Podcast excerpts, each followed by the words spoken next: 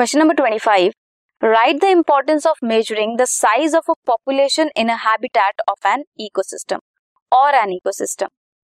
क्या बताता है ये about its status in the habitat impact क्या है प्रिडेटर का और अफेक्ट क्या है पेस्टिसाइड का एप्लीकेशन की दैट कैन बी कैलकुलेटेड और second question is explain with the help of an example how the percentage cover is more meaningful measure of population size than mere numbers. Is, if you consider ban- banana tree और parthenium तो 200 parthenium होंगे and one बनाना होगा।